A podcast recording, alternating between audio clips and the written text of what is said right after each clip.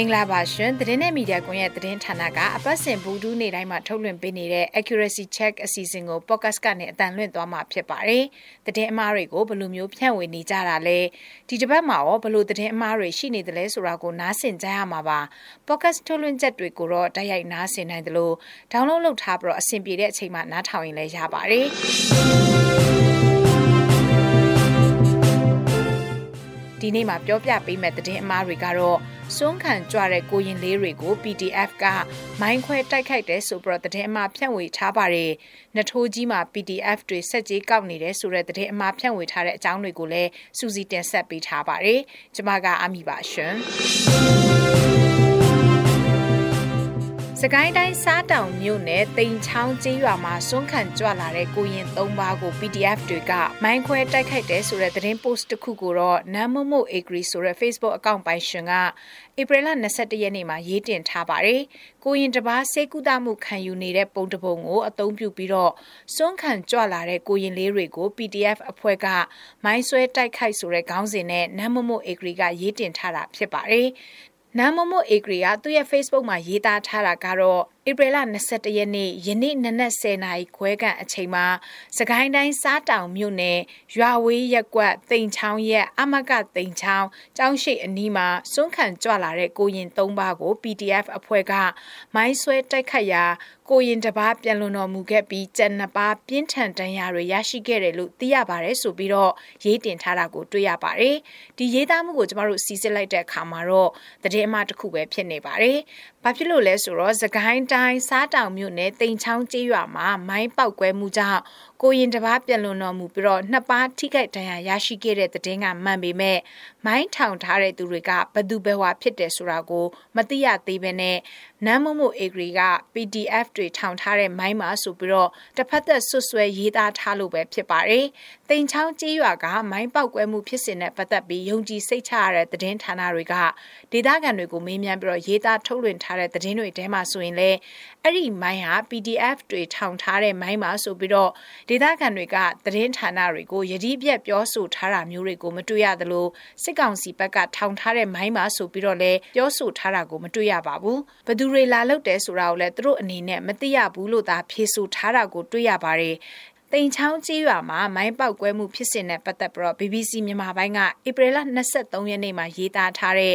စားတောင်မြို့မှာစွန့်ခံရင်းနဲ့မိုင်းထိမိလို့စေးရုံတင်ထားရတဲ့ကိုရင်အသက်အန္တရာယ်မစိုးရိမ်ရတော့တဲ့တင်ကိုတော့ BBC ရဲ့ website ရော BBC ရဲ့မြန်မာပိုင်း Facebook စာမျက်နှာမှာပါဝင်ကြည့်လို့ရပါတယ်။ဒါအပြင်11သတင်းဌာနကရေးသားထားတဲ့စကိုင်းရွှေဘိုလမ်းတွင်မိုင်းပေါက်ကွဲမှုကြောင့်စွန့်ခံကြွသည့်ကိုရင်၃ပါးအနက်နှစ်ပါးပြန်လွန်တော်မူခဲ့ပြီးတပားအားမန်းလေးစေးရုံတို့အရေးပေါ်ပို့ဆောင်ထားရတဲ့တင်ကိုတော့သူတို့ရဲ့ website မှာဝင်ကြည့်လို့ရပါတယ်။ဒါကြောင့်ဒီသတင်းအချက်လက်တွေကိုစီစစ်လိုက်တဲ့အခါမှာတော့နမ်မမို့အေဂရီရဲ့ပြောဆိုရေးသားမှုတွေဟာတိကျခိုင်လုံမှုမရှိတာကိုတွေ့ရသလိုတစ်ဖက်မှာပြန်ကြည့်မယ်ဆိုရင်လည်းဒါဟာ PDF တွေကိုအပုတ်ချခြင်းတဲ့စိတ်နဲ့ရေးသားထားတဲ့သတင်းအမှားဖြစ်တယ်ဆိုတာကိုကျွန်တော်တို့စီစစ်တွေ့ရှိခဲ့ရပါတယ်။ ဒါအပြင်နမ်မမို့အေဂရီကရေးသားထားသလိုမျိုးအမျိုးသားရေးလှုပ်ရှားသူတွေနဲ့စစ်တပ်ထောက်ခံသူတွေရဲ့အကောင့်အတော်များများမှာ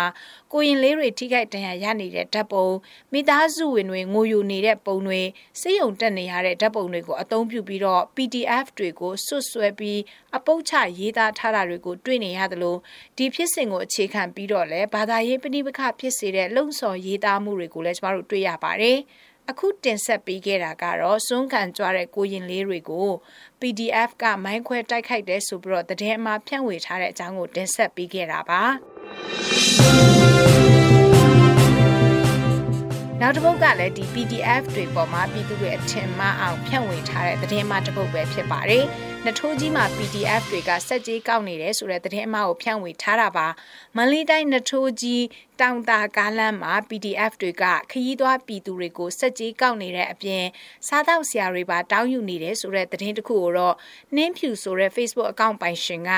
ဧပြီလ25ရက်နေ့မှာဘောမအာမီဆိုတဲ့ Facebook group မှာရေးတင်ထားတာကိုတွေ့ရပါတယ်။ နှင်းဖြူဆိုတဲ့သူရေးသားထားတာကတော့ဧပြီလ24ရက်နေ့တွင်မန္တလေးတိုင်းနထိုးကြီးတောင်တာကားလမ်းတွင် PDF အကြမ်းဖက်များမှ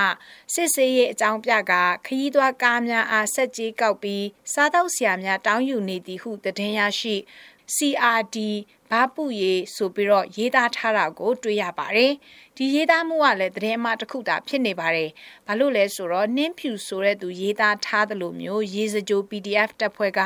စက်ကြီးကောက်နေတယ်ဆိုတာမဟုတ်ပဲလိုအပ်ချက်အရခီးသွွားပြည်သူတွေကိုစစ်ဆေးမှုတွေလုပ်ခဲ့တာကိုတစ်ဖက်မှာသူတို့ပေါ်အထင်မှားအောင်စက်ကြီးကောက်နေတယ်ဆိုပြီးတော့နင်းဖြူဆိုတဲ့လူကရေးသားထားတာပဲဖြစ်ပါတယ်။ပြီးခဲ့တဲ့ဧပြီလ23ရက်နေ့တုန်းကရေစကြို PDF ကရေစကြိုချောင်းဦးလမ်းမကြီးပေါ်တွင်ခီးသွွားပြည်သူတွေရဲ့ကားတွေကိုစစ်ဆေးမှုတွေပြုလုပ်ခဲ့ပြီး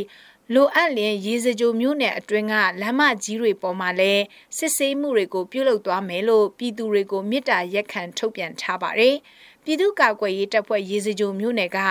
ရေစကြိုမြို့နယ်ရေစကြိုချောင်းဦးလမ်းမကြီးပေါ်တွင်လိုအပ်ချက်အရရေစကြိုမြို့နယ်ပြည်သူ့ကာကွယ်ရေးတပ်ဖွဲ့မှကားများအားစစ်ဆေးခဲ့ပါသည်ပြည်သူ့ကာကွယ်ရေးတပ်ဖွဲ့ရေစကြိုမြို့နယ်မှရေစကြိုမြို့နယ်အတွင်း လမ်းမကြီးများအားလိုအပ်လျင်စစ်ဆေးမှုများပြုလုပ်သွားမည်ဖြစ်သောကြောင့်ခီးသွွားကားများအနေဖြင့်ပူပေါင်းပါဝင်ပေးကြပါရန်မေတ္တာရက်ခံအပ်ပါသည်စစ်ရေးလိုအပ်ချက်အရလုံခြုံရေးလိုအပ်ချက်များအရရေစကြိုမျိုးနယ်အတွင်းလမ်းများအားပိတ်သွားမည်ဖြစ်ပြီး page မှကြိုတင်သတင်းထုတ်ပြန်ပေးသွားမည်ဖြစ်ကြောင်းအသိပေးလိုက်ပါသည်ပြည်သူ့ကာကွယ်ရေးတပ်ဖွဲ့ရေစကြိုမျိုးနယ် People Defense Force ရေစကြိုဆိုပြီးတော့ထုတ်ပြန်ထားတာကိုတွေ့ရပါတယ်။ ပြည်သူ့ကာကွယ်ရေးတပ်ဖွဲ့ရေစကြိုမျိုးနယ်ရဲ့ထုတ်ပြန်ချက်ကိုလည်းသူတို့ရဲ့ Facebook မှာဝင်ကြည့်လို့ရပါတယ်။ရေစကြို PDF ကစစ်ဆေးမှုတွေပြုလုပ်ခဲ့တာကိုနှင်းဖြူဆိုတဲ့ Facebook အကောင့်ပိုင်ရှင်ကတကယ်မြေပြင်မှာဖြစ်ပျက်ခဲ့တဲ့ဖြစ်စဉ်နဲ့သွေဖယ်တဲ့အဖြစ်ပြက်အမှားတစ်ခုကိုဖန်တီးရယူပြီးတော့သတင်းအမှားတွေနဲ့လိန်ညာဝါဒဖြန့်ရေးသားထားတာကိုကျမတို့တွေ့ရပါတယ် ဒါကြောင့်ဒီအချက်လက်တွေကိုတိုက်စစ်ကြည့်လိုက်တဲ့အခါမှာတော့နင်းဖြူဆိုတဲ့သူကရေစကြို PDF တပ်ဖွဲ့ကိုပြည်သူတွေအထင်မြင်မှားအောင်ကြောက်အောင်မယုံကြည်အောင်နစ်နာအောင်ဆိုတဲ့ရည်ရွယ်ချက်တွေနဲ့မြေပြင်မှာတကယ်မဖြစ်ခဲ့တဲ့ဖြစ်စဉ်တစ်ခုကိုဖြစ်တဲ့ရောင်ရောင်ရေးသားထားတဲ့သတင်းအမှတ်တစ်ခုဖြစ်တယ်ဆိုတာကိုကျွန်တော်တို့စီစစ်တွေ့ရှိခဲ့ရပါတယ်ရှင် စစ်ကောင်စီကိုထောက်ခံသူတွေနဲ့စစ်ကောင်စီကတည်င်းအမှဖြန့်ဝေနေတာတွေကိုကြည့်မယ်ဆိုရင် ပြည်သူ့ကာကွယ်ရေးတပ်ဖွဲ့တွေအပေါ်ပြည်သူတွေအထင်မြင်မှားအောင်ရည်ရွယ်ချက်ရှိရှိနဲ့လှုပ်ဆောင်နေတာကိုကျမတို့တွေ့ရပါတယ်။လက်ရှိမှာဆိုရင်သတင်းအမှားဖြန့်ဝေနေတဲ့သူတွေကတိုင်းသားလက်နက်ကိုင်ဖွဲ့စည်းတွေနဲ့ပတ်သက်တဲ့သတင်းအမှားနောက်ပြီးတော့ NUG CRPH PDF တို့နဲ့ပတ်သက်တဲ့သတင်းအမှားတွေနိုင်ငံရေးခေါင်းဆောင်တွေနာမည်ကြီးပြီးတော့ထင်ပေါ်ကျော်ကြားတဲ့သူတွေနဲ့ပတ်သက်တဲ့သတင်းအမှားတွေအပြင်လူမျိုးတစ်မျိုးနဲ့တစ်မျိုးကြားမှာမုံတီးအောင် လူမျိုးရေးပဋိပက္ခတွေဖြစ်စေအောင်ဘာသာရေးပဋိပက္ခတွေဖြစ်စေတဲ့ပြောဆိုရေးသားမှုတွေကိုရည်ရွယ်ချက်ရှိရှိနဲ့ရေးသားဖြန့်ဝေနေတာကိုကျွန်တော်တို့တွေ့ရပါတယ်။ဒါ့အပြင်သတင်းတုသတင်းအမှားတွေကိုရုပ်သံပုံစံတွေရောနောက်ပြီးတော့ online သတင်းရေးသားမှုပုံစံမျိုးရောနှမျိုးစလုံးနဲ့သူတို့ကြိုက်တယ်လို့ဖန်တီးရေးသားပြီးတော့လူမှုကွန်ရက်စာမျက်နှာအစုံကိုအသုံးပြုပြီးတော့ဖြန့်ဝေနေကြပါတယ်။ အခုလိုမျိုးနိုင်ငံရေးမတည်မငြိမ်ဖြစ်နေတဲ့ကာလမှာသတင်းအမှားဖြန့်ဝေနေတဲ့သူတွေဟာပုံစံအမျိုးမျိုးနဲ့သတင်းအမှားတွေကိုရေးသားဖြန့်ဝေနေကြပြီးတော့သတင်းအချက်လက်အမှားတွေနဲ့ဓာတ်ပုံအဟောင်းတွေကိုပြန်ပြီးအသုံးပြုတာတွေရှိသလို ဓာတ်ပုံရဲ့မှန်ကန်တဲ့အချက်လက်မဟုတ်တဲ့အရေးသားတွေနဲ့တခြားရေးသားမှုပုံစံမျိုးနဲ့ရေးသားပြီးတော့ဖြန့်ဝေနေကြတဲ့အပြင်သတင်းအမှန်တွေကိုသတင်းအမှားပါဆိုပြီးတော့ပြန်ပြီးရေးပြီးဖြန့်ဝေနေကြတာတွေလည်းရှိနေပါတယ်။ဒါကြောင့်လူမှုကွန်ရက်စာမျက်နှာတွေကနေသတင်းတွေကိုဖတ်ပြီးတော့ ကြည့်ပြီးတော့နားထောင်ပြီးတော့ပြန်ပြီးဖြန့်ဝေတော့မယ်တဆင့်ပြန်ပြီးတော့ပြောပြရတော့မယ်ဆိုရင်အမှန်တကယ်ယုံကြည်စိတ်ချရတဲ့သတင်းဌာနတွေနဲ့သေချာတိုက်စစ်ပြီးမှဖြန့်ဝေဖို့လိုအပ်တယ်ဆိုတာကိုအသိပေးလိုက်ပါစီရှင် ပတ်စဉ်ဗုဒ္ဓနေ့ညနေတိုင်းမှာထုတ်လွှင့်ပေးနေတဲ့ accuracy check အစီအစဉ်ကို podcast ကနေနားထောင်ကြကြရတာဖြစ်ပါတယ်။ဒီနေ့ရဲ့အစီအစဉ်ကိုတော့ကျွန်တော်တို့ဒီမှာပဲရပ်နာမှာဖြစ်ပါတယ်။သတင်းနဲ့မီဒီယာကွန်ရဲ့သတင်းဌာနရဲ့ podcast ထုတ်လွှင့်ချက်တွေကိုနားဆင်နေကြတဲ့မိဘပြည်သူအားလုံးရှင်လန်းချမ်းမြေ့ကြပါစေရှင်။ကျွန်မကအမီပါ။